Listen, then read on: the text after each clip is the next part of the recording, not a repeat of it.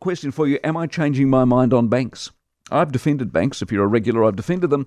When Adrian Orr was wandering around talking about stress tests and making them put aside more money to cover a rainy day and catastrophe. Uh, this you might remember.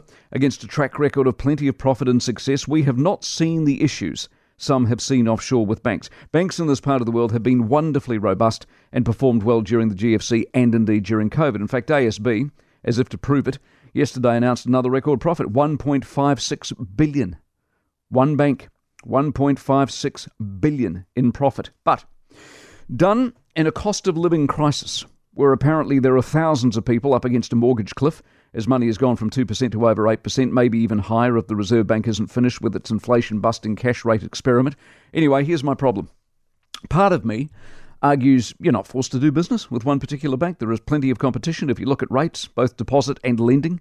Uh, there is a variety to choose from. For all those that run the tired old line about hating the big Aussie banks, there are local alternatives. Kiwibank, designed to be a disruptor, has never really taken off. Why not? Uh, they've got a $225 million deposit just the other day in order to boost their lending profile. So we have choice, plenty of choice.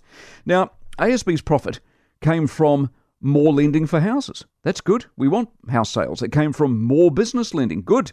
We want business borrowing to expand. It came from more deposits. Good. We want people saving, and currently saving in a bank is actually moderately attractive. But, and this is on the other hand, it came from increased margin. The net interest margin increased again by 22 basis points to 244 basis points. Now, this is where it gets tricky. Do we like a profit? Yes, we do. But do you feel like you're being ripped off? You might. And do we like feeling ripped off? No, we don't. Where does a bank's social license fit in here? When, as so many struggle, does it start to look a bit ordinary that one bank, single bank, is pulling a billion and a half dollars profit off us? And when all the banks roughly do the same, how much profit is that? Many billions.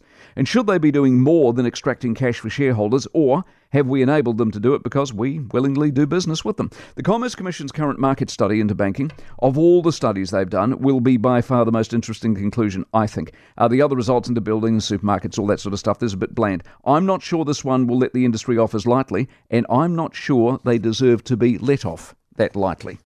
For more from the Mike Hosking Breakfast, listen live to Newstalk ZB from 6 a.m. weekdays or follow the podcast on iHeartRadio.